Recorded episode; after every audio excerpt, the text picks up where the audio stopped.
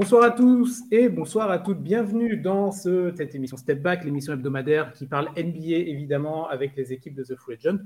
Aujourd'hui, on va faire une petite émission spéciale. On va s'occuper d'une équipe en particulier, l'équipe des Toronto Raptors. Alors, avant d'accueillir notre invité, mais mon acolyte est parti, donc je vais accueillir mon invité tout de suite. C'est Mike. Bonjour Mike et merci d'être présent en ce mardi 21h pour nous et un petit peu plus tôt pour toi. Au Canada, si je ne m'abuse.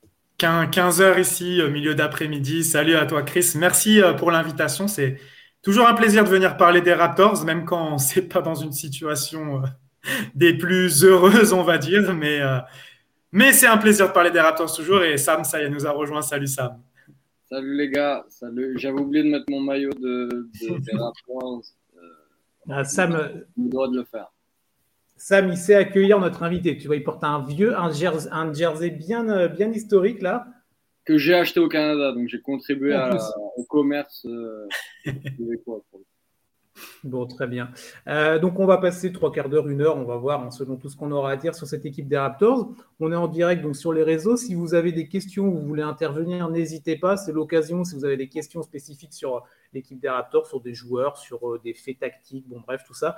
Venez poser vos questions sur YouTube et sur Twitch. On est là et on vous accompagnera et on sera bien heureux de pouvoir répondre à toutes vos questions. Bah, c'est surtout Mike qui va répondre aux questions. Nous, on est là pour t'accompagner et pour aiguiller tout ça. Avant de parler spécifiquement de cette équipe des Raptors, on va quand même un petit peu te découvrir et que tu te présentes un petit peu. Alors, certains te connaissent certainement, d'autres pas. Donc, on va te laisser quelques instants pour que tu puisses nous expliquer un petit peu ton travail, Mike.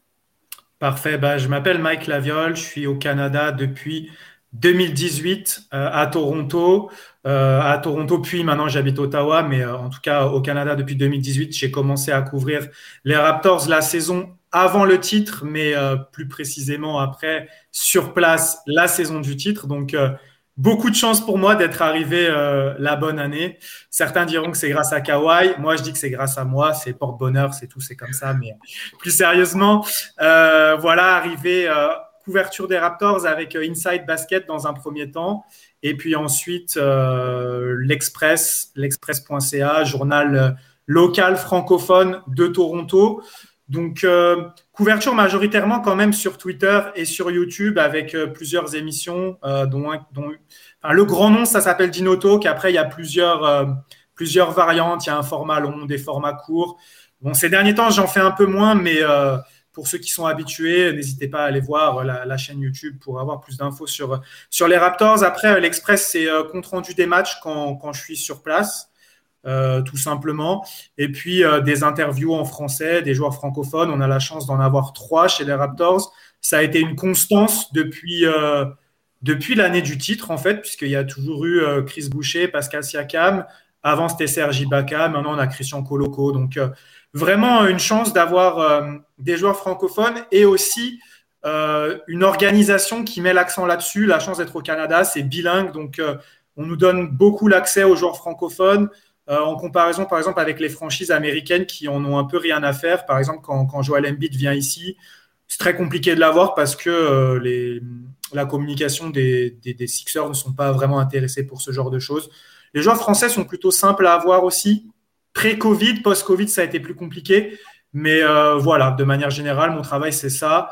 De l'analyse, des comptes rendus de match, des live tweets sur Twitter, partager toutes les infos possibles et puis voilà, suivre beaucoup aussi tout ce que font les collègues anglophones parce qu'il y a une énorme couverture médiatique à Toronto. Honnêtement, on est sur un marché où il y a de la qualité dans l'analyse. Donc voilà, j'essaie de partager ça un maximum, j'essaie de m'en inspirer, de pas trop plagier. Des fois, on peut avoir tendance à vouloir redire ce que les anglophones ont dit, mais ça, c'est tout le temps ça quand on couvre la NBA. De toute façon, je pense que vous aussi, vous devez parfois faire face à ça. Oh, cet article sur ESPN, il est génial, je vais essayer de le reprendre. Mais du coup, ah merde, j'ai tout repris ce qu'ils ont dit. Donc voilà, ce genre de choses, ça fait partie des petites problématiques. Mais voilà, de manière générale, ce que je fais ici au Canada auprès des Raptors.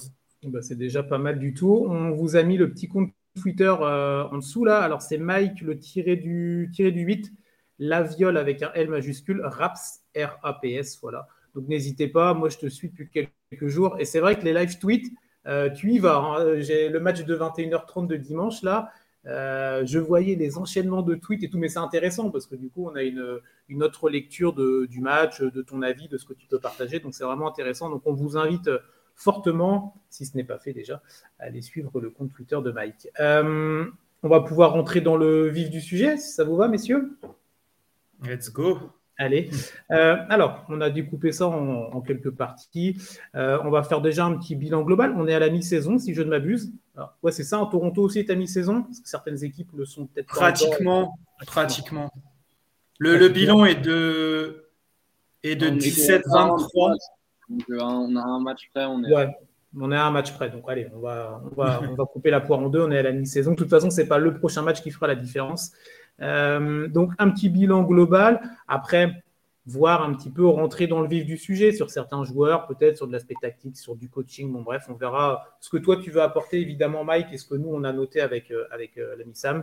On pourra faire un petit point sur la trade deadline qui n'est pas encore pour tout de suite mais qui commence à agiter un petit peu la twittosphère et la sphère NBA en général. Donc, et on sait que les Raptors auront peut-être un rôle ou pas à jouer, mais on en parlera un petit peu plus tard dans l'émission. On va déjà commencer par un petit bilan global parce que peut-être que parmi ceux qui nous regardent, tout le monde ne suit pas au quotidien cette équipe de Toronto et on ne vous en voudra pas, évidemment. Il y a 30 franchises NBA, vous avez votre vie à côté, il y a plein de choses à faire. Donc, on va mâcher un petit peu le travail pour vous. Donc, vous l'avez dit les gars, le bilan à mi-saison, il est de 17 victoires, 23 défaites. Vous me dites si je me trompe. 11e de la conf Est.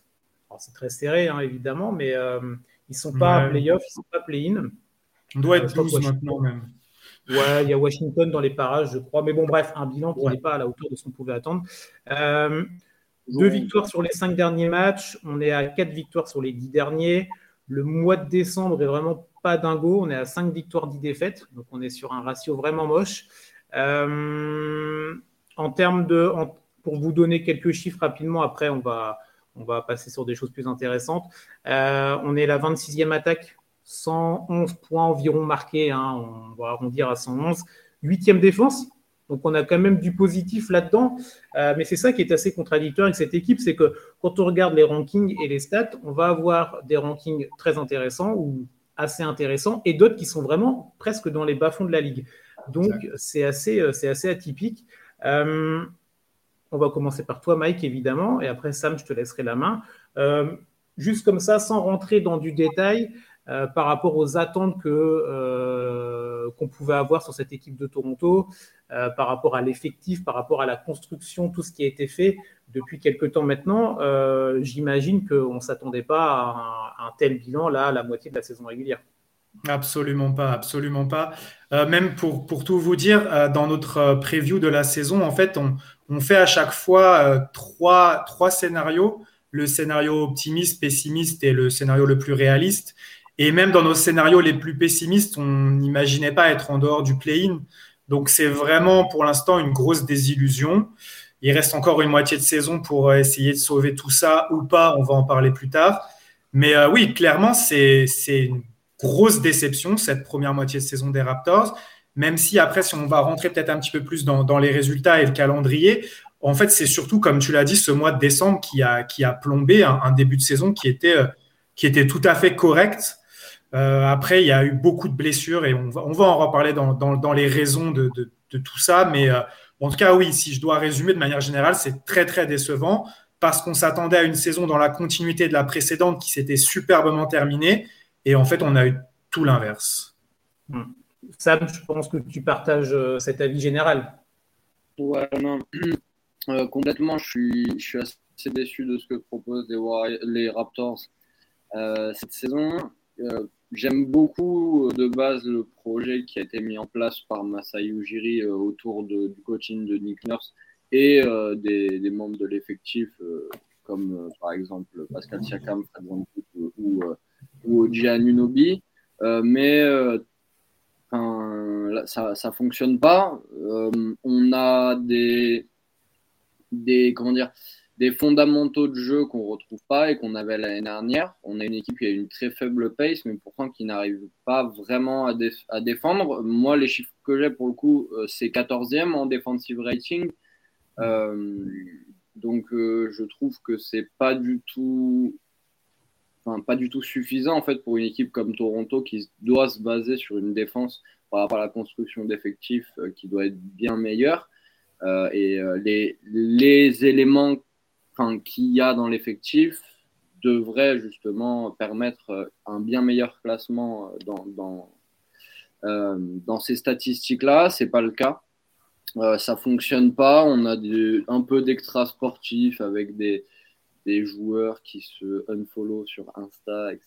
Mais bon, c'est évidemment secondaire.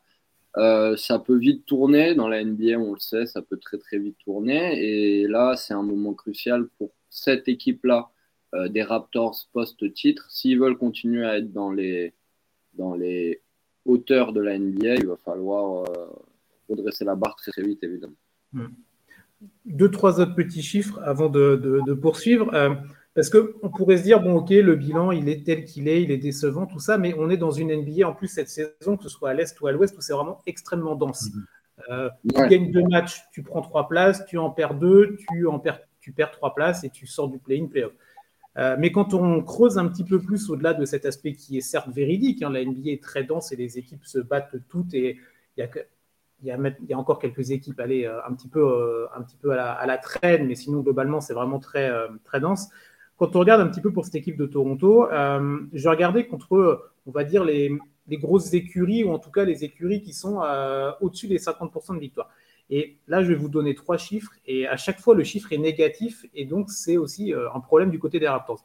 Quand on prend les matchs où Toronto a joué contre des adversaires qui sont à plus de 50% de victoire, on est sur un ratio de 8 victoires et 18 défaites. Donc, c'est quand même assez moche, honnêtement. Et quand on creuse un petit peu plus, contre le top 8 de la conférence Est, donc la conférence de Toronto, on est sur un bilan 7 victoires, 12 défaites. Bon, ok. Et contre le top 8 à l'Ouest, on est sur 2 victoires, 6 défaites. Donc, à chaque fois, le bilan est négatif, quelle que soit la conférence, quelle que soit… dès que l'adversaire est un minimum intéressant et a un minimum des arguments à faire valoir, et ben, la plupart du temps, Toronto n'y arrive pas. Si on creuse un petit peu plus maintenant, Mike, est-ce que toi, tu as tout de suite un premier élément qui te vient sur des raisons, sur une explication? Il doit y en avoir plusieurs, évidemment, mais quel est pour toi le premier élément sur lequel tu veux appuyer pour parler de cette saison décevante, cette mi-saison? Déjà, la chose la plus importante à souligner pour moi, c'est les blessures et le fait que l'équipe n'a quasiment jamais été au complet. En fait, les Raptors, alors à un moment, ils étaient premiers, peut-être maintenant ils sont deuxièmes. Ils ont utilisé 18 5 de départ différents cette saison. Donc, on attendait de la continuité. En fait, il n'y en a pas eu du tout. Et ensuite, je voulais revenir sur en fait, la saison des Raptors de manière générale, parce que c'est vrai qu'on est un peu dans l'instant présent où il reste sur un mois de décembre qui a été catastrophique. Mais la saison dans sa globalité, en fait, et c'est ça qui pourrait peut-être donner encore espoir à certains fans des Raptors, la saison dans sa globalité, moi, pour l'instant, je la découperais, cette demi-saison, je la découperais en 3 phases. On a eu une première phase où le calendrier était vraiment très compliqué. Les Raptors ont joué Cleveland, Brooklyn, Miami 2 fois, Philadelphie 2 fois, Atlanta, avant de finir par San Antonio et Dallas, avec la blessure de Siakam. Pour moi, ça, c'est une première partie de la saison où les Raptors ont fini en 5-4 sur pratiquement les 10 premiers matchs. Donc, en fait, c'était des débuts encourageants parce que le début de calendrier était difficile et les Raptors répondaient plus ou moins présents. Ensuite, on a eu la blessure de Siakam. Là, on s'est dit, attention, ça va peut-être être compliqué. Au final, pendant l'absence de Siakam, les Raptors font 5 victoires, 5 défaites. Alors, il y a des choses qui sont un peu embêtante, comme le match à Oklahoma City où l'équipe n'a pas joué à son niveau défensif habituel. Ça a été un problème très souvent. Et également à Indiana. Indiana, l'équipe était dedans pendant 3 quarts-temps et a complètement lâché en 4e. Donc ça, c'est des choses. Après, on se dit, il n'y a pas Siakam, c'est pas grave. Ils ont réussi à tenir la barre 5-5. Le problème, ça a été au retour de Siakam, en fait. Et là, je vais pouvoir vous proposer quelques explications par la suite. Au retour de Siakam, fin du mois de novembre, les Raptors battent Cleveland. Bon, Cleveland, c'est un peu l'équipe qui réussit beaucoup à Toronto. On les bat à chaque fois. On semble avoir un profil qui les embête. Mais derrière, 5 victoires, 11 défaites plutôt, et un bilan qui va ne faire que chuter jusqu'à aujourd'hui. C'est simple, les Raptors étaient en 11-9 avant de débuter le mois de décembre. Ils ont terminé le mois de décembre en étant en 16-20. Donc, en fait, les blessures ont fait que l'équipe n'a jamais eu de régularité dans ses performances, en fait. Tout simplement, ça se matérialise par le fait que jamais plus de 2 victoires de suite de la part des Raptors depuis le début de la saison. Et malheureusement, une série de 6 défaites en décembre qui en fait alourdit le bilan, parce qu'au final, s'ils étaient restés dans leur dynamique à gagner 2 matchs, en perdre 2, gagner 2 matchs, en perdre 2, 3, ils auraient un bilan proche de l'équilibre. Mais c'est vraiment ce trou d'air avec les 2 défaites à Orlando, la défaite contre Sacramento, Brooklyn, encore ça, c'est acceptable, même si le match contre Sacramento, c'était défensivement encore, c'était pas bon, c'était en dehors des standards des Raptors. Brooklyn, on n'arrive pas contre eux cette année. Golden State aussi, en dehors des standards défensifs, avec une équipe de Golden State qui n'était pas bonne à l'extérieur à ce moment-là, Curry qui était absent et Poole qui a fait ce qu'il voulait sur ce match-là et nous a juste détruit en fait quasiment à lui tout seul. Ensuite, une défaite contre Philadelphie où là, les Raptors se sont repris. Mais en fait, c'est beaucoup de haut et de bas. Une équipe qui n'arrive pas à trouver de la régularité. Ça, c'est une première question. Après, j'ai une grande liste on va rentrer là-dedans, mais j'ai une grande liste de raisons. Hein. C'en est qu'une parmi d'autres. Hein. Mais c'est intéressant. Là, moi, je n'avais pas noté ce truc de ne jamais avoir dépassé plus de 2 victoires consécutives. C'est quand même assez… on n'est pas sur une équipe qu'on attend pour du tanking ou comme des équipes comme, sans leur manquer de respect, Houston, Détroit, etc. Ne pas dépasser le cap de 2 victoires, ça montre vraiment, comme tu dis, cette absence de régularité. Il y a la question de physique qui est extrêmement intéressante, qu'on va prendre dans quelques instants, et j'aimerais bien avoir ton avis, Mike, dessus, évidemment, Sam, mais je redonne la parole à Sam. Est-ce que toi, du coup, premier aspect, comme ça, première raison que tu vois, peut-être, je sais pas, un joueur, un aspect tactique, un manque de régularité, qu'est-ce qui, toi, te marque le plus, qui pourrait expliquer cette mi-saison un peu cata, on va dire, pour être poli? Mais arrêtez-moi si je me trompe, hein, mais je trouve que, hormis éventuellement Pascal Siakam, qui n'a pas été là sur une dizaine de matchs, 10 matchs d'ailleurs, et OG Anunobi, personne n'a réellement progressé, voire tout le monde a régressé dans cet effectif. Au niveau des stats, c'est assez compliqué et je trouve que c'est un peu le problème dans un groupe homogène comme ça. Un groupe qu'on pourrait retrouver, par exemple, si on enlevait Luka Doncic à Dallas.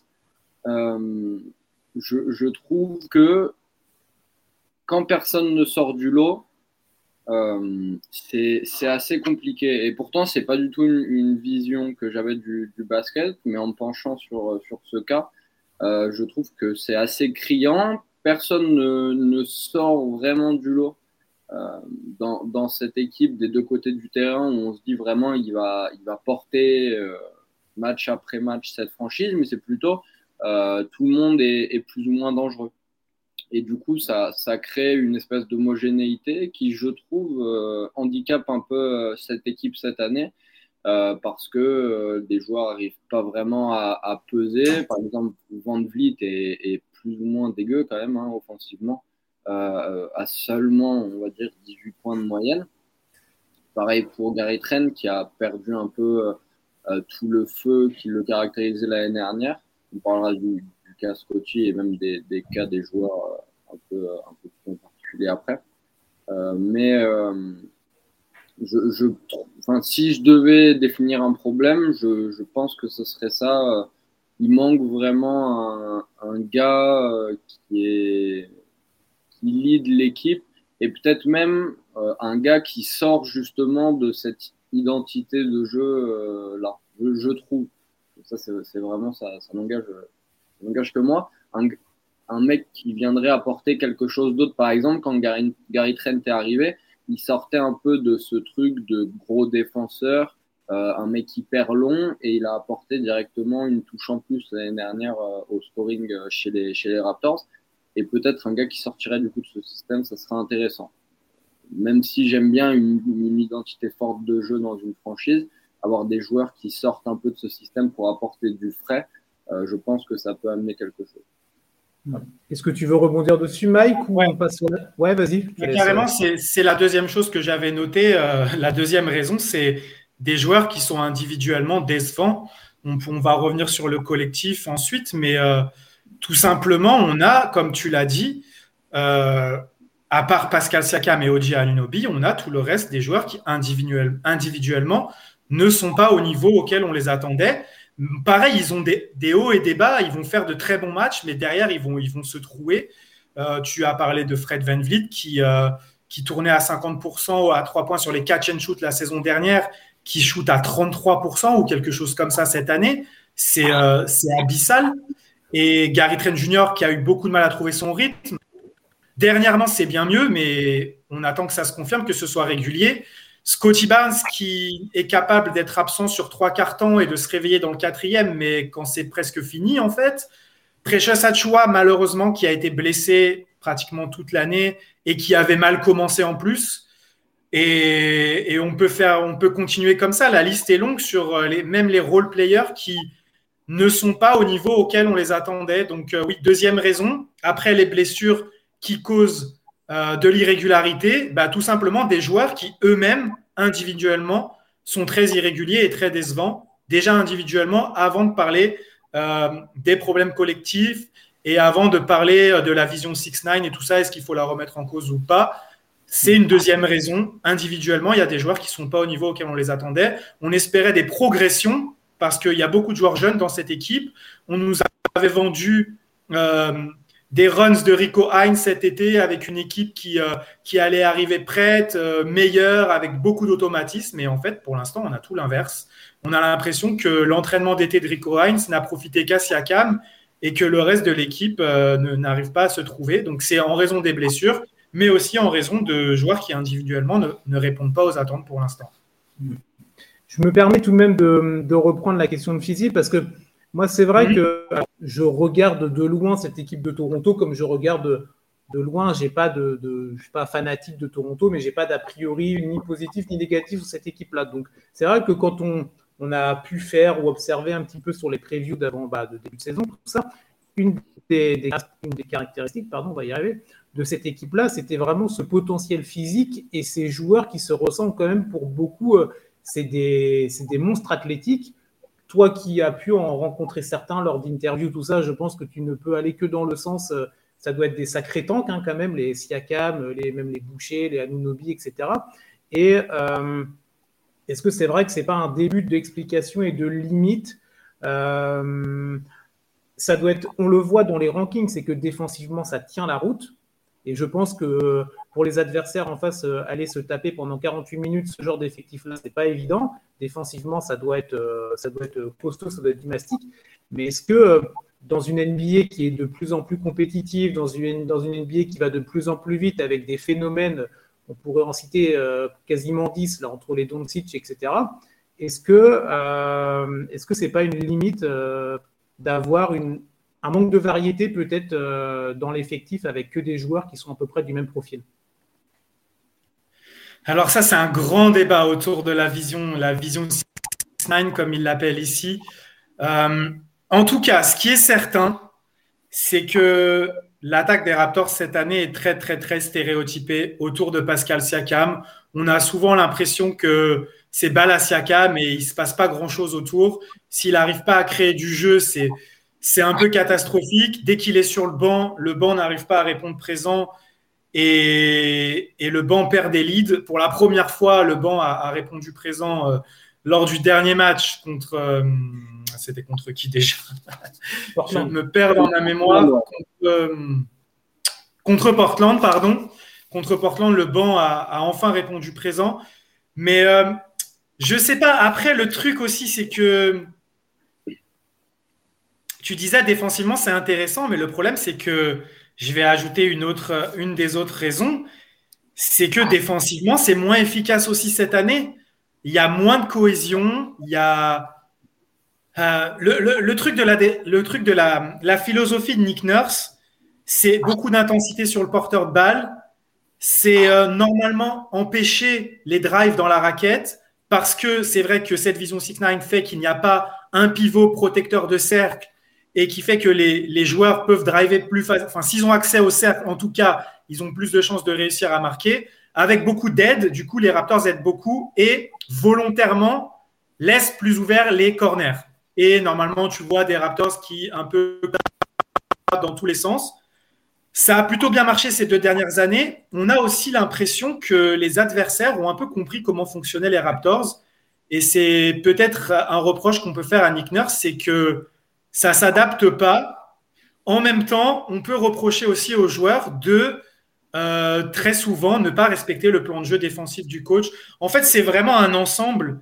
Le truc, c'est que la défense de Nick Nurse, elle nécessite énormément de précision et de communication. Et en fait, quand ces choses ne sont pas là, ça devient très vite désastreux. Et on l'a vu très souvent cette année avec des équipes qui vont allumer les Raptors à 3 points ou qui vont allumer les Raptors en pénétration, parce que ça part du principe qu'il faut tenir le 1 contre 1 et qu'il faut faire les aides et les rotations dans les bons timings. Et le truc, c'est que sur beaucoup de matchs, ce n'est pas le cas. On voit souvent 2 joueurs qui vont aller close-out en même temps sur le même joueur à 3 points. Ça en laisse ouvert un autre. Des drives qui sont laissés ouverts, droit au cercle. Donc, des fois, ça va aider, mais l'aide n'est pas faite dans le bon timing. Ça va ouvrir encore des tirs à 3 points. Ça va ouvrir un pivot dans le dunker spot. C'est plein de choses comme ça qui font que moi, je ne remettrai pas la vision 6-9 encore en cause, parce que je trouve que Nick Nurse y est revenu ces derniers temps avec justement Scottie Barnes qui joue plus dans un poste de pivot, et peut-être on va en reparler après si on parle plus de Scottie Barnes sur les raisons pour lesquelles Scottie Barnes a fait un mauvais début de saison et que ça a été plus compliqué pour lui. Mais pour moi, Nick Nurse, c'est un peu, en fait, en début de saison, avec les blessures et avec Koloko qui a un peu surpris tout le monde en étant plutôt pas mauvais, je dirais pas plutôt bon parce qu'il ne faut pas exagérer non plus, plutôt pas mauvais, je trouve que Nick Nurse s'est un peu éloigné de cette vision 6-9 en proposant justement des 5 avec un vrai pivot, avec un peu de drop, ce qui n'est pas l'habitude des Raptors. Les Raptors ont plus l'habitude de faire des couvertures en switch et en trap. Et en fait, il s'est un peu éloigné de sa philosophie, j'ai trouvé. Et peut-être que les joueurs n'étaient pas forcément à l'aise là-dessus. Beaucoup de drive aussi, en espérant que Koloko aille bloquer l'attaquant qui passe sur le drive. Mais le problème, c'est que Koloko, il prend énormément de fautes. Donc, je trouve qu'il y a eu un peu du désordre aussi chez Nick Nurse qui n'a pas réussi à retrouver la dynamique de la saison dernière et en plus n'a pas réussi à rendre son banc efficace. Le banc des Raptors, il a été catastrophique jusque-là. On peut pointer du doigt des joueurs, mais c'est aussi à Nick Nurse de mettre les joueurs dans les meilleures conditions. Je pense qu'il n'a pas été en mesure de le faire jusqu'à présent et c'était plutôt sa force jusque-là. On se rappelle que les Raptors, souvent, notamment l'année du titre, quand Kawhi était en load management, il trouvait toujours des solutions pour que l'équipe gagne. Et pour l'instant, ce n'est pas le cas. Et ce n'est pas le cas depuis le début de la saison. Donc, j'ai un peu balancé beaucoup de choses. Si vous voulez revenir sur quelque chose de plus précis, c'est vrai que là, je suis parti un peu dans tous les sens. J'ai fait pas mal de choses qui étaient dans ma liste en partant de la question sur le 6-9. Mais moi, en tout cas, personnellement, pour l'instant, je ne remettrai pas cette construction en cause, même s'il est clair qu'il y a besoin de shooters. Parce que dès qu'il y a Gary Trent, OG ou Fred VanVleet blessé, bah ça en manque. Après, pour revenir aussi à des joueurs qui individuellement sont décevants, on a Juancho Hernangómez qui avait allumé la France à 3 points à l'Euro, je pense que tout le monde s'en rappelle, et on attendait de lui qu'il apporte ça avec les Raptors, et c'est pas le cas non plus. Donc, autoporteur, recruté pour ça, qui n'a pas joué… Ouais, désolé pour le soleil, trop de soleil à Toronto. Dis-nous, ouais, c'est clair. Hein. J'ai pas de quoi… J'ai pas de rideau en fait ici. Pas de Velux, je peux me déplacer si vous voulez ou on peut rester comme ça. C'est comme vous voulez. Non, après c'est notre ami celte qui voit jamais la lumière, qui du coup ne connaît pas. Les ça ne veut pas dire pour autant qu'il fait chaud. Hein. Il fait -9, donc mais le soleil il fait acte de présence de temps en temps comme ça. Malheureusement, il n'est pas arrivé au bon moment. Mais il y a des nuages, il va redescendre là. Donc, ouais, voilà pour un peu les explications. Ok. Moi, il y a un truc, après Sam, je te laisse la main. Moi, il y a un truc que dans ce que tu as dit, tu as dit plein d'éléments, mais ça montre aussi que il y a plein de facteurs, et évidemment, c'est multifacteurs pour expliquer tout ça, il n'y a pas un seul élément, évidemment. Mais il y a une phrase que tu as dit, et là, je suis resté un peu interloqué, et je l'ai noté. Tu as dit tout à l'heure que, selon toi en tout cas, parfois les joueurs pouvaient ne pas respecter le plan de jeu, en tout cas les schémas défensifs de Nick Nurse. Moi, ça m'interpelle un petit peu. Alors, je n'ai pas j'ai pas la connaissance sur cette équipe-là que tu as ou tout ça, mais ça me paraît étonnant. Est-ce que toi, tu as des explications, des raisons qui peuvent expliquer qu'un effectif décide de ne pas appliquer ponctuellement ou de façon peut-être plus régulière des dispositions mises en place par un coach, pas par un coach, par une équipe, par un... C'est pas un coach, c'est tout un coaching staff. Non, mais c'est ça qui est la grande énigme, en fait, c'est que sur certains matchs, les joueurs n'appliquent pas des choses basiques, quoi. C'est rester en face de son adversaire, c'est communiquer. Il y a une image terrible, c'était contre Indiana, je crois, où Chris Boucher recule, il y a un écran derrière lui. Non, je crois que c'était contre Memphis. Il prend l'écran de plein fouet et personne ne va lui dire qu'il y a un écran, mais c'est des trucs tout bêtes et des fois, tu te demandes, mais qu'est-ce qui se passe? Alors, j'ai pas plus d'informations que ça sur l'entente au sein du groupe, parce que les Raptors sont quand même une franchise qui ne laisse pas filtrer grand-chose. Je trouve que déjà, ils ont laissé filtrer beaucoup par rapport aux saisons habituelles, d'habitude, parce qu'on a entendu parler d'un player meeting, je ne sais plus quand c'était après une grosse défaite, je ne me rappelle plus laquelle.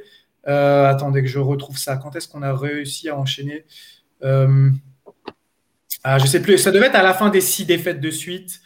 On a entendu des choses qui habituellement ne sortent pas du vestiaire, mais on n'en sait pas vraiment sur est-ce qu'il y a des problèmes entre les joueurs, est-ce qu'il y a des problèmes d'ego, est-ce qu'il y a des rôles qui n'ont pas été bien définis. Peut-être, moi je pense que à l'absence de Siakam, certains joueurs ont eu un rôle plus important, ils ont plutôt bien tenu la baraque et au final Siakam est revenu, tout a tourné autour de lui à un moment. Est-ce qu'il y en a qui n'ont pas été frustrés? Des fois, quand tu es frustré en attaque, tu ne fais pas les efforts en défense. Après, ça reste des hypothèses parce que ce n'est pas non plus forcément visible à ce point. Et ce que je peux dire aussi, c'est que l'application des consignes, parfois, ça va être sur un carton et puis les Raptors vont rectifier le tir et puis il va y avoir des autres passages où ça va être de nouveau catastrophique. C'est vraiment une équipe qui n'a pas de régularité, en fait. Si on peut retenir un truc de ce début de saison, c'est qu'il n'y a pas de régularité, que ce soit d'un match à l'autre ou même au sein d'un même match. Ouais, bah c'est vrai que c'est un petit peu le fil conducteur de tout ce qu'on se dit depuis quasiment une demi-heure maintenant, là, cette absence de régularité, que ce soit dans les chiffres, au cours de match, dans les statistiques. Et on va pouvoir entrer un petit peu plus sur certains joueurs. Vous en avez parlé tout à l'heure, vous avez donné des noms. Sam, il y a... Yes. Je vais te laisser la main, on va te laisser la main sur peut-être sur un premier joueur sur lequel tu veux revenir avec des éléments, des chiffres, un ressenti. Est-ce que c'est Scottie ou pas, on verra.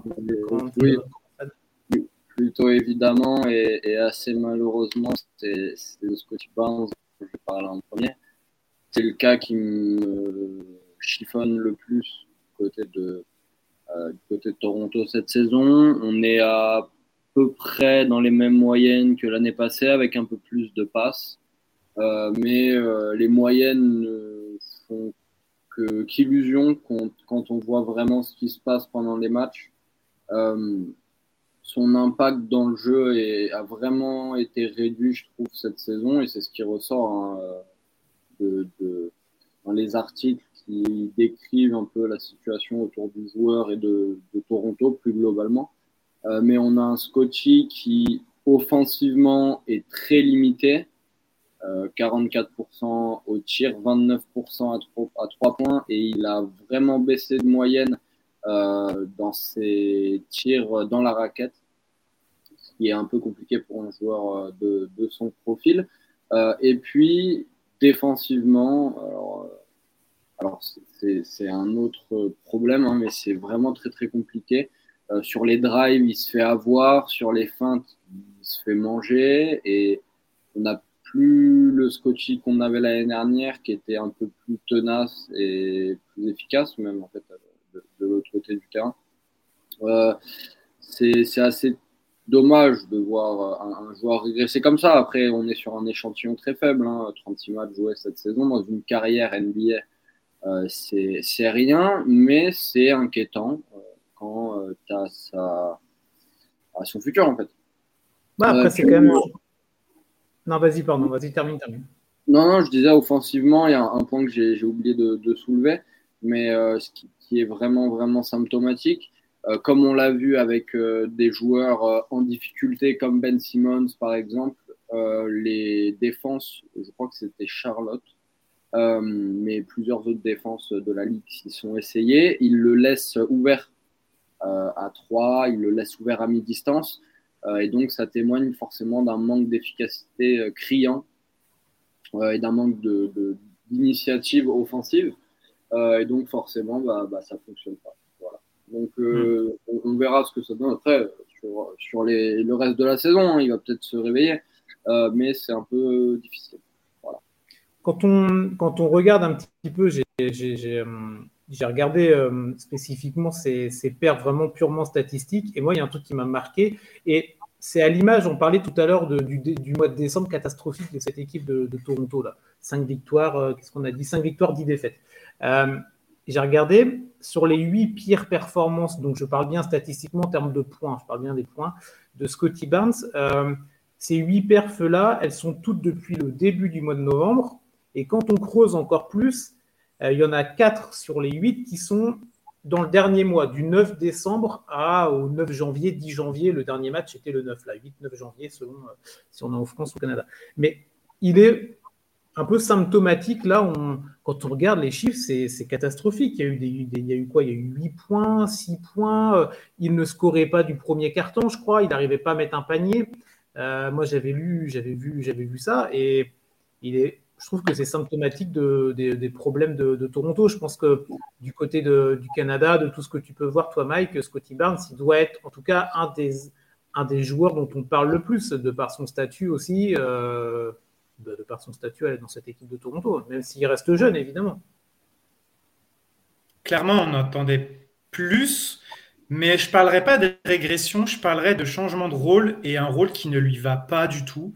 Malheureusement, quand vous allez voir la page Instagram de Scottie Barnes, il se revendique comme point guard, comme meneur de jeu. Et c'est un peu le rôle que Nick Nurse lui a donné cette année avec Fred VanVleet qui a un rôle plus loin du ballon, avec Siakam aussi qui porte pas mal la balle. Mais un Scottie Barnes beaucoup porté sur l'extérieur. Son tir à 3 points a progressé, même si tout à l'heure Sam a redonné son pourcentage. Ça a dû redescendre à 29 parce que pendant un temps, c'était à 34%, mais un Scottie Barnes bien plus extérieur, bien plus organisateur et qui n'a pas pour l'instant le handle et le drive pour faire des différences en 1 contre 1. Et du coup, en fait, il s'est enfoncé dans ce rôle de meneur qui ne lui va pas du tout, qui fait qu'il est passif, qu'il va faire la première passe, ensuite il va rester au large, et ça a été le cas sur beaucoup de matchs.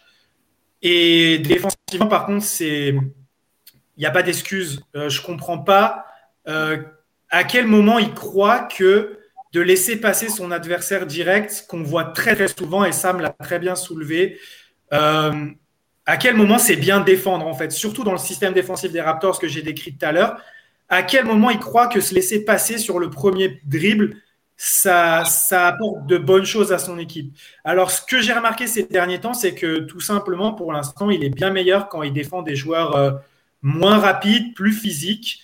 Et c'est pour ça que depuis que Nurse, et je l'ai dit, Nurse est revenu à son small ball version vision 6-9, Scottie Barnes au poste de pivot. Et là, on voit une grande différence dans l'utilisation de Barnes, plus près du panier, qui va faire des écrans, qui va rouler au cercle, qui va, par sa vision de jeu, soit trouver des coéquipiers sur le short roll quand il fait le pick and roll, soit aller être agressif face au pivot adverse et aller marquer. Je trouve qu'il y a du mieux depuis ce changement de philosophie de Nick Nurse, ce retour à ce small ball avec Scottie Barnes en tant que 5 et non avec Scottie Barnes en tant que meneur de jeu.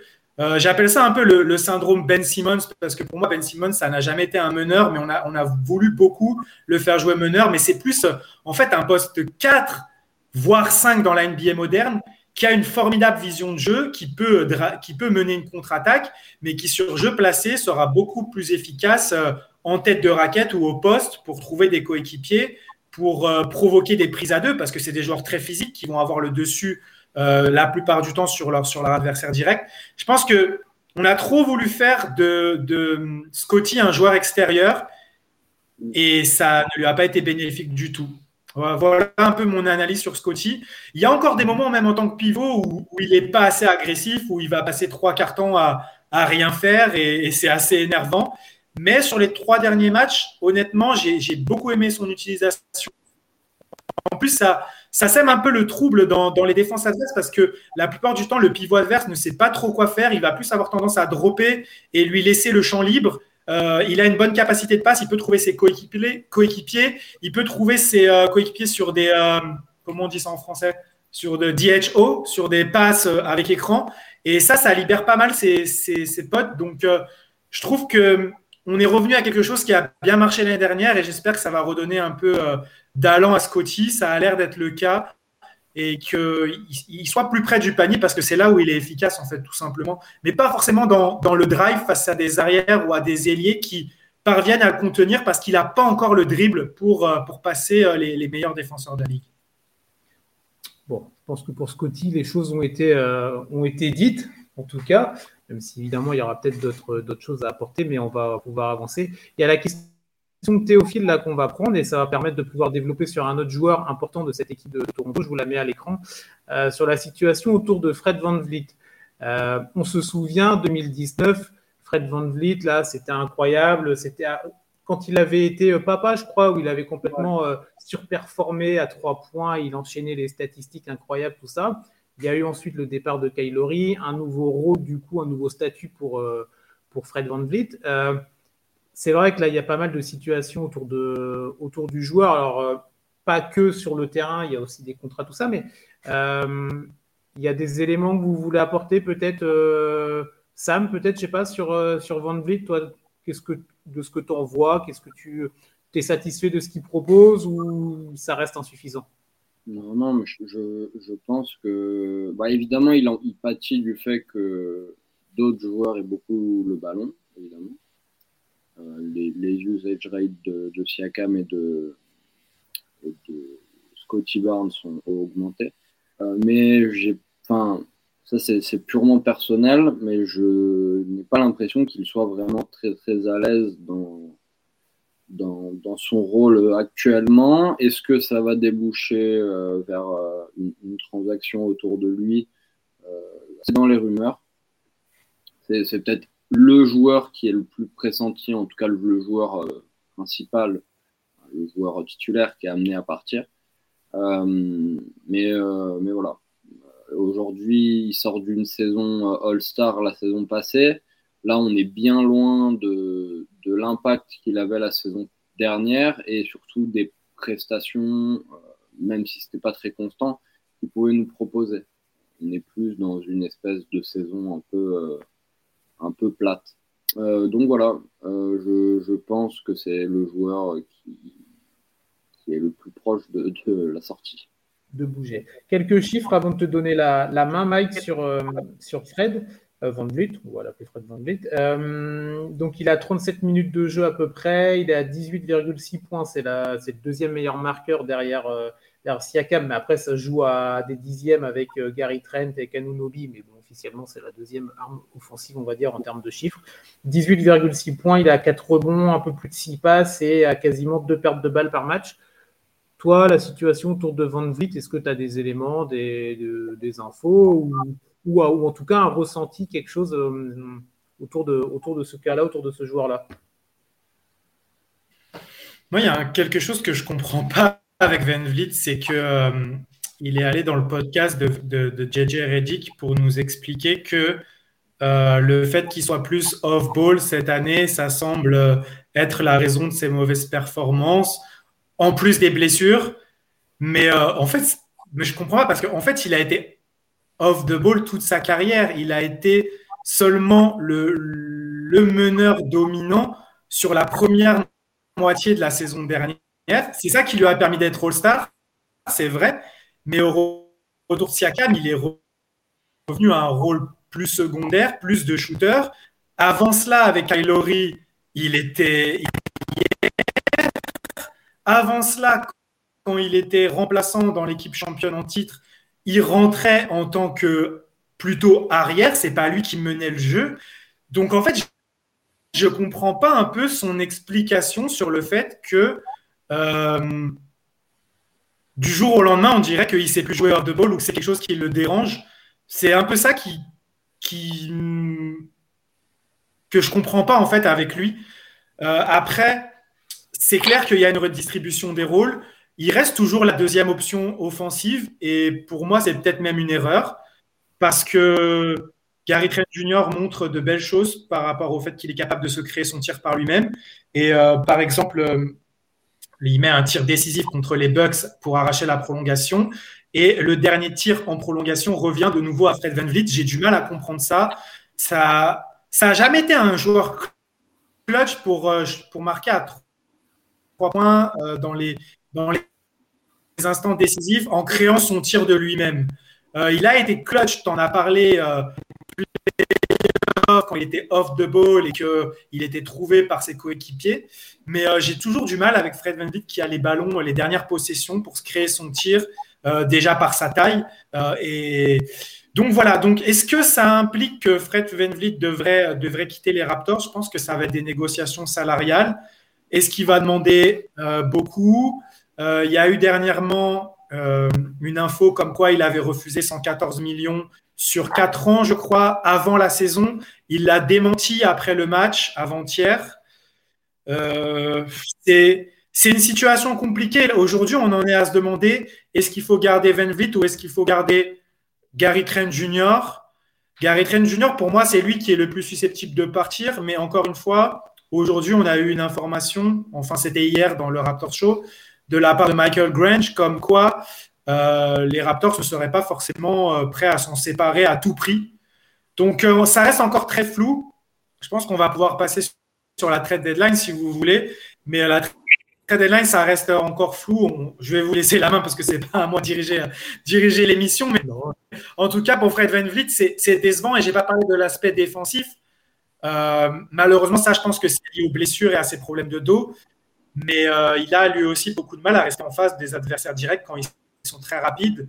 Et c'est un problème parce que ça, c'était pas le cas avant. Mais on a commencé à le voir la saison dernière, notamment face à Tyrese Maxey en play-off.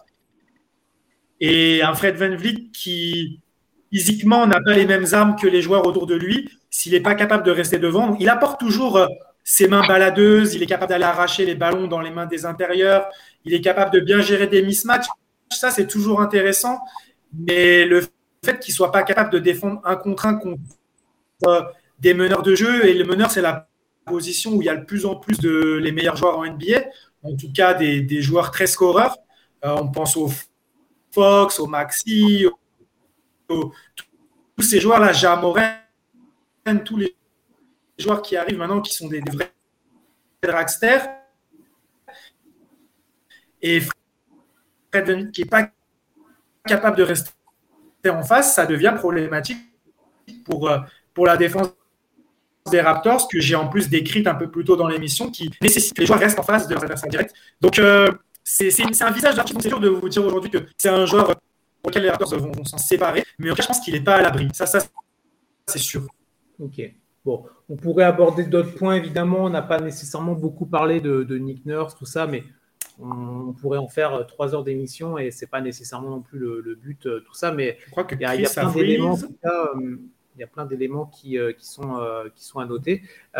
Pour avancer, alors, on en parlait tout à l'heure et c'est vrai que on est si près, si loin de la trade deadline. Il y a les infos des rumeurs, on va dire plutôt que des infos, qui tombent là, ces derniers jours sur toutes les équipes, hein, pas nécessairement que Toronto, mais là, nous, on est sur cette équipe des Raptors.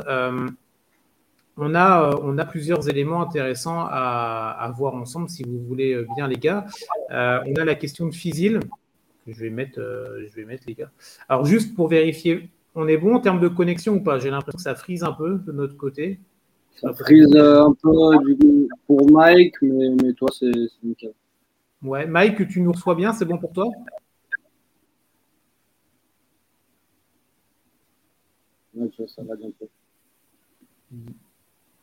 Ouais, il y a l'air d'avoir un décalage avec toi, Mike, on ne t'entend pas. Non, on ne t'entend pas.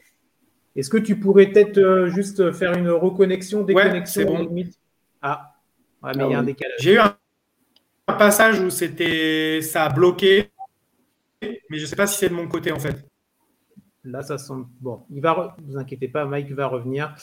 J'ai eu la fin de son propos en tout accéléré. Je ne sais pas si toi, tu as eu la même. Ouais, pareil. Je me dis merde, il va terminer quand, parce que sinon j'avais peur du blanc, mais voilà. Il va revenir, vous inquiétez pas, pour pouvoir parler de la trade deadline. On va prendre la question de Fizzy en attendant, parce que on a nos avis évidemment là-dessus, que je vais relire du coup. Donc on peut actuellement lire toutes sortes de rumeurs autour des trades impliquant les Raptors. Évidemment, qu'est-ce qui est crédible selon vous? Alors, juste avant de te donner la main, toujours pareil, quelques petits éléments factuels qui sont intéressants. Quand on regarde, vous pouvez trouver ça rapidement sur Google et compagnie, sur Internet, la situation contractuelle des joueurs de Toronto. C'est toujours intéressant d'aller regarder qu'est-ce qui se passe, les options, les contrats de tel ou tel joueur pour mieux comprendre les enjeux et ce qui peut être possible. Et quand on regarde cette équipe de Toronto, il y a des éléments à prendre en compte. Alors, Pascal Siakam, lui, il a un contrat 2022, 2023, 2023, 24. Ça ne bouge pas, normalement, OK. Fred VanVleet, player option en 2023, 2024. Donc là, il a cette saison-là actuellement, mais il y a une player option pour la saison suivante. Gary Trent Jr., c'est la même situation. Player option pour la saison 2023, 2024. On a OG Anunobi qui est en player option pour la saison encore d'après, 2024, 2025. Après, plus anecdotique, autoporteur aussi. On a des joueurs qui sont en team option. Scottie Barnes, à partir de l'année prochaine, c'est une team option qui est à un peu plus de 8 millions et 10 millions la saison d'après. Donc, les contrats ne sont pas nécessairement, c'est pas des contrats bloqués où on est sur des contrats de 5 ans, là, où on sait que ça ne va pas bouger. Il y a vraiment des possibilités, de la flexibilité du côté de Toronto. Tout à l'heure, tu en parlais, Sam. Pour toi, Fred VanVleet pourrait être le premier maillon qui pourrait bouger, selon toi? Alors, j'ai pas eu d'écho par rapport à ça, mais vu la situation, ça me paraît être le plus logique en effet. Je te laisse faire, Sam. Voilà, magnifique. Non, mais je pense que ça peut être le premier maillon à sauter. Contre quoi, c'est la question. On a eu des rumeurs autour de D'Angelo Russell, de Minnesota, et je pense que retrouver un D'Lo qui est complètement en dehors, plus ou moins en termes de style de joueur, de ce qu'apportent les Raptors, ça peut être intéressant. Contractuellement, ça match, et au niveau du profil, je trouve que ça match. À voir ce que demande Minnesota, mais c'est peut-être une piste à explorer. Ça serait un très gros trade, évidemment. On sait que les très gros trades comme ça arrivent souvent plus pendant l'été que pendant la deadline. Et je pense que les deux équipes seraient quand même plutôt gagnantes quand on voit ce que fait D'Lo et aujourd'hui et ce qu'il a pu faire dans le passé.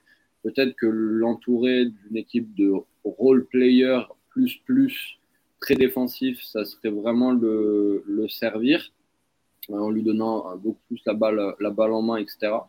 Un autre nom qui revient beaucoup, et là, de ce que j'ai vu, des sources fiables que j'avais, c'était que le joueur le plus disponible, entre guillemets, c'était Gary Trent Jr. Voilà, Gary Trent Jr., donc en termes de contrat, j'en parlais tout à l'heure, on doit être sur des 8 millions. Je vais te dire, Gary Trent, il est à 17,5 cette année, et après, je parle sous contrôle de Mike, et il est sur une player option l'année d'après à 18,7 et quelques. Voilà pour la situation contractuelle de Gary Trent. Donc oui, ça peut être un move totalement envisageable. Et, donc ouais, pardon, je t'ai coupé sur Trent, Sam, mais... Un joueur que j'aimerais bien voir arriver en contrepartie, à voir évidemment toujours en termes de situation, etc., c'est Harrison Barnes des Kings. De Sacramento, des Kings, qui, je trouve, pourrait être un super joueur pour cette équipe de Toronto. C'est un joueur qui est très constant, surtout dans le scoring, qui n'a pas vraiment été le cas de Gary Trent et ou de Fred VanVleet sur ces derniers matchs. Un poste 4 qui peut jouer poste 3, je trouve ça assez complémentaire et ça apporte un autre profil justement. Mais aussi, il faudra, ça c'est mon troisième point, je pense, trouver un pivot un peu comme l'était Thad Young à un moment, malheureusement. Un pivot pour bloquer un peu déjà juste Joel Embiid, tu vois, l'année dernière Joel Embiid a fait une série de fous parce que personne n'est capable de défendre sur lui. Scottie Barnes, je ne le vois pas défendre aujourd'hui sur Joel Embiid, ne serait-ce que par rapport aux mensurations du bonhomme. Koloko peut éventuellement faire le job, mais ça reste un peu jeune. Peut-être aller chercher, même en free agency, tu vois, j'allais dire Enes Kanter, mais en termes de défense, on ne s'y retrouve pas. Mais voilà, un pivot un peu plus expérimenté pour amener quelque chose à cette équipe. Je trouve que ça manque l'intérieur. J'aime beaucoup Kemba, j'aime beaucoup Precious Achiuwa, quoique. Mais ça me paraît vraiment pas assez pour aller taper les meilleures équipes de la Ligue avec les meilleurs intérieurs de la Ligue. Bah, voilà, c'est clair que sur une série de 7 matchs contre Philadelphie en play-off, tu te dis que Joel Embiid devrait quand même faire un petit peu de dégâts s'il n'y a pas de pivot, comme tu dis, de changement du côté de Toronto. Mike, je vais te donner la main. Pendant ton absence, du coup, on a lancé sur cette partie un petit peu plus future trade deadline.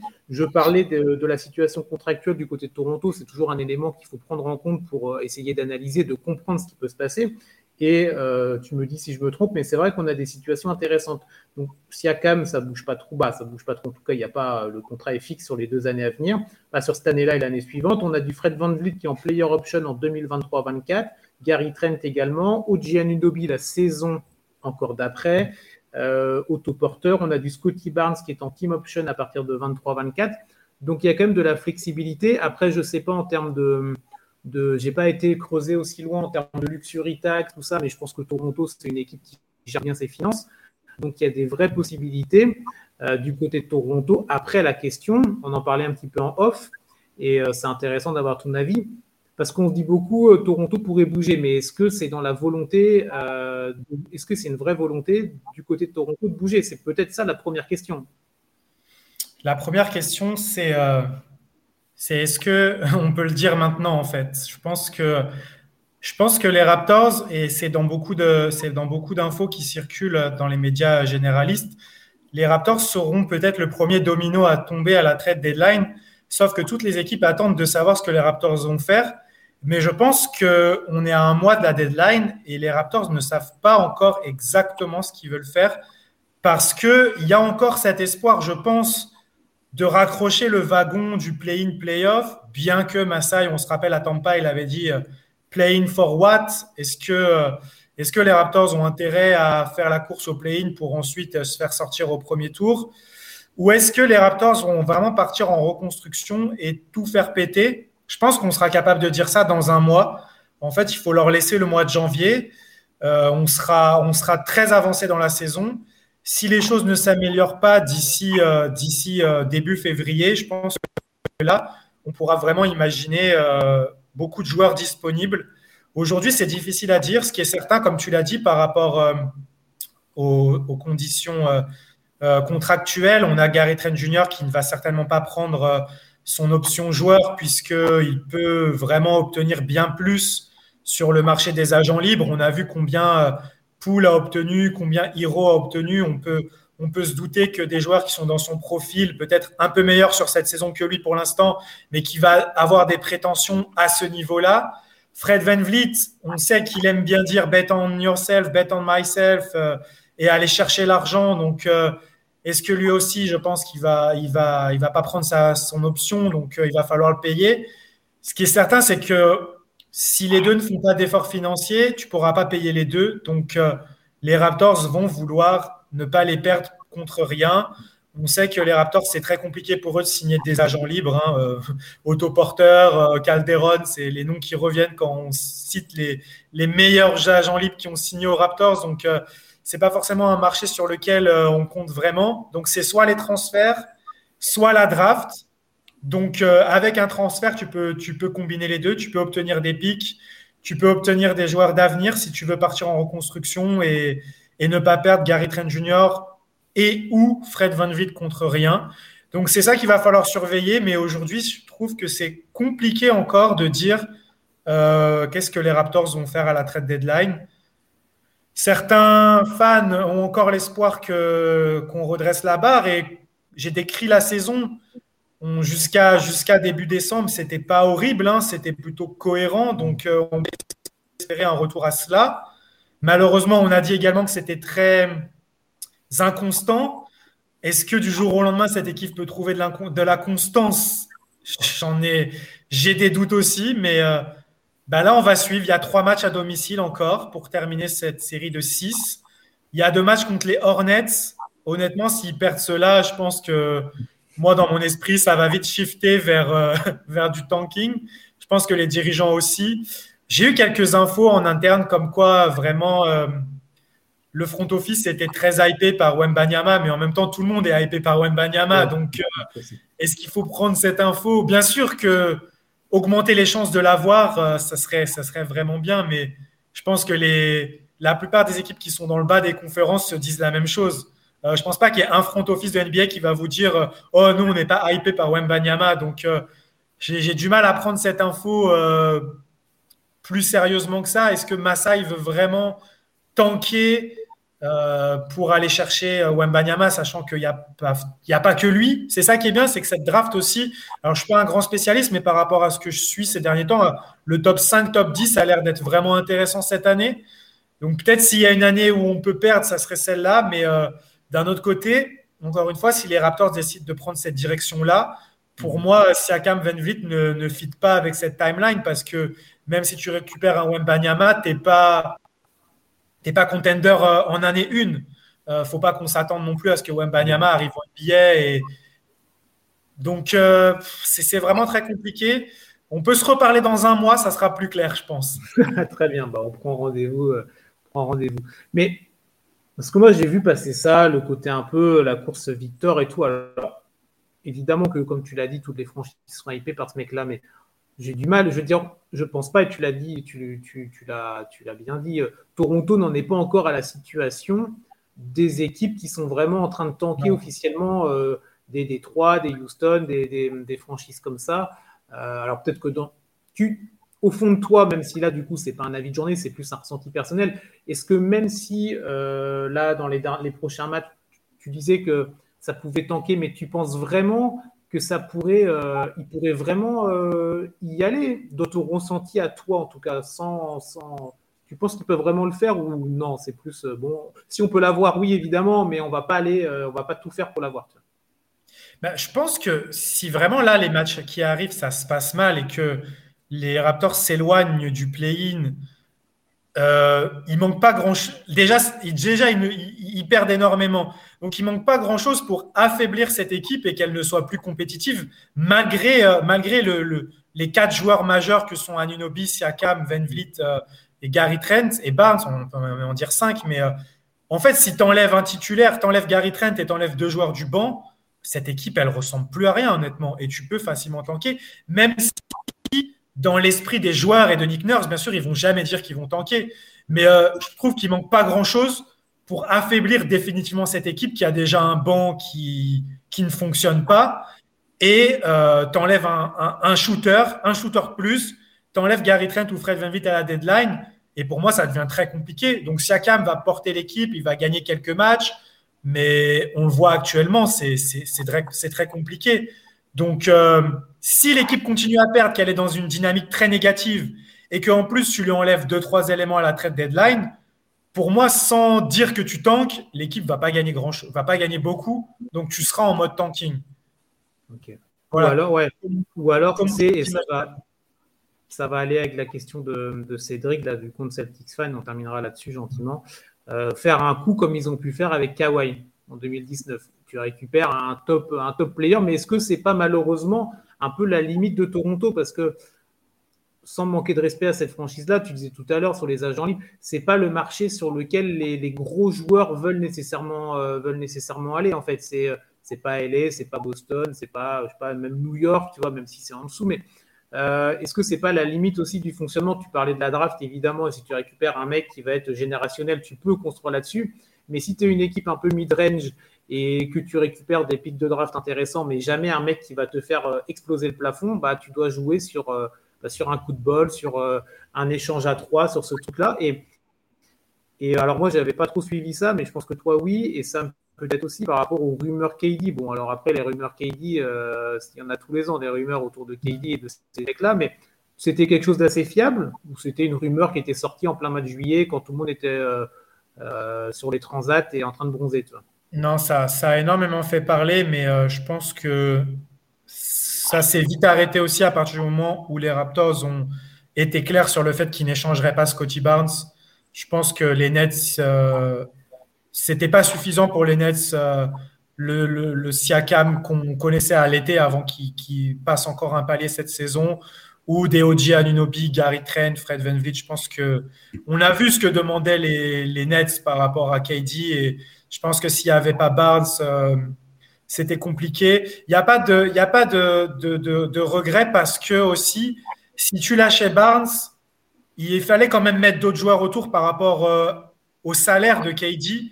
Et en fait, ça faisait perdre énormément aux Raptors pour en fait récupérer un KD qui n'aurait pas été dans une équipe forcément très compétitive. Alors après, on peut toujours me dire, oui, mais tu signes KD, tu récupères KD, tu peux signer d'autres joueurs. Oui, mais je ne suis pas certain que l'équipe ait été assez compétitive pour donner des possibilités de gagner le titre à KD et pour le satisfaire dans les 2 prochaines saisons, quoi. Parce que aussi, et tu l'as bien dit, le modèle de développement des Raptors, c'est la draft, c'est développer ses joueurs pour les rendre attractifs et au moment opportun, réussir à en échanger un ou deux contre une superstar. Ça a marché une fois. Je pense que c'est un modèle qui peut refonctionner, mais pour l'instant, l'équipe n'est pas prête à avoir les lieutenants du niveau que Kawhi a eu, en fait. Va falloir, je pense, si la situation avec KD était dans 2 ans, avec Achiuwa qui aurait progressé, OG qui serait à 27 ans, qui serait au sommet de son art, et peut-être Gary Trent s'il était resté, et là, tu peux transférer VanVleet et Siakam, avec des autres joueurs, des role-players qui sont plus avancés dans leur carrière. Je pense que ça aurait été opportun, mais là, à mon avis, ce n'était pas le moment pour KD. On n'aurait pas été suffisamment compétitif pour lui offrir des chances de gagner le titre. Et on sait que c'est ce qu'il veut, donc je ne sais pas si ça aurait été une bonne chose. Il aurait été mécontent et il aurait fait la même chose dans 2 ans. Il aurait redemandé un trade. Donc c'est un peu comme ça que je le voyais, moi, déjà à l'époque. C'est que si on lâche Barnes, il fallait lâcher beaucoup trop de monde. Et même si on devait en lâcher que quelques-uns sans lâcher Barnes, je ne savais pas si l'équipe était assez compétitive à ce moment-là. Ok, bon. Je pense que c'est Cédric, tu as eu la réponse sur tes questions. Sam, pour clôturer, est-ce que toi, tu as un dernier élément, un dernier point que tu veux soulever ? Sinon, on fait un petit point calendrier pour terminer et on remerciera Mike et tout le monde, évidemment. Non, écoute, dans tous les cas, je pense que malheureusement, si Toronto veut obtenir de grands joueurs, ça va se passer par la draft, puis par des trades, comme ça l'a été avec DeRozan, comme ce que dit Fizil. La free agency, ça paraît être plus compliqué. On verra ce que ça peut donner sur la deuxième partie de saison. Le projet est intéressant, moi j'aime beaucoup. J'espère que ça va se redresser. On a beaucoup d'équipes qui s'accrochent cette saison. Et comme on l'a dit au début, hein, c'est une ligue qui est de plus en plus homogène. Et Toronto doit se retrouver là-dedans. Ils doivent retrouver une énergie de groupe. Et les ajustements seront faits dans tous les cas par Masai Ujiri, qui pour l'instant fait un travail plus que satisfaisant, je trouve. Donc, voilà. Oui, en tout cas, c'est clair qu'en haut de la pyramide, On est sur une franchise quand même qui est sérieuse, qui est stable, qui s'applique à faire du bon travail. Donc, c'est déjà quand même une base de travail intéressante. Et il y a des franchises qui doivent tous les soirs rêver d'avoir un Masai ou ce genre de président et de ponte au niveau des bureaux. Un petit point calendrier rapidement, tu en parlais tout à l'heure Mike, donc là on a un double confrontation comme la NBA adore faire contre Charlotte, les 2 matchs à la maison si je ne m'abuse, on a un match contre Atlanta, 3 matchs à la maison, 2 fois Charlotte, Atlanta, et après on a 3 matchs à l'extérieur, New York, Milwaukee, Minnesota, donc pas nécessairement simple, et ensuite on retourne à la maison pour Boston, New York. Après, il y a du Sacramento, du Warriors, du Portland, du Phoenix. Calendrier bien chargé quand même là pour Toronto. C'est costaud. Ouais, mais malgré tout, j'ai lu quelque part que par rapport au pourcentage de victoires des adversaires, les Raptors avaient le calendrier le plus facile sur la fin de la saison. Ça m'a un peu étonné. Mais en fait, c'est toujours les histoires de regarder les bilans. Mais Comme tu l'as dit, le bilan à l'instant T, ce n'est pas forcément la dynamique que l'équipe aura au moment où tu vas l'affronter. Donc, je trouve que ce n'est pas très...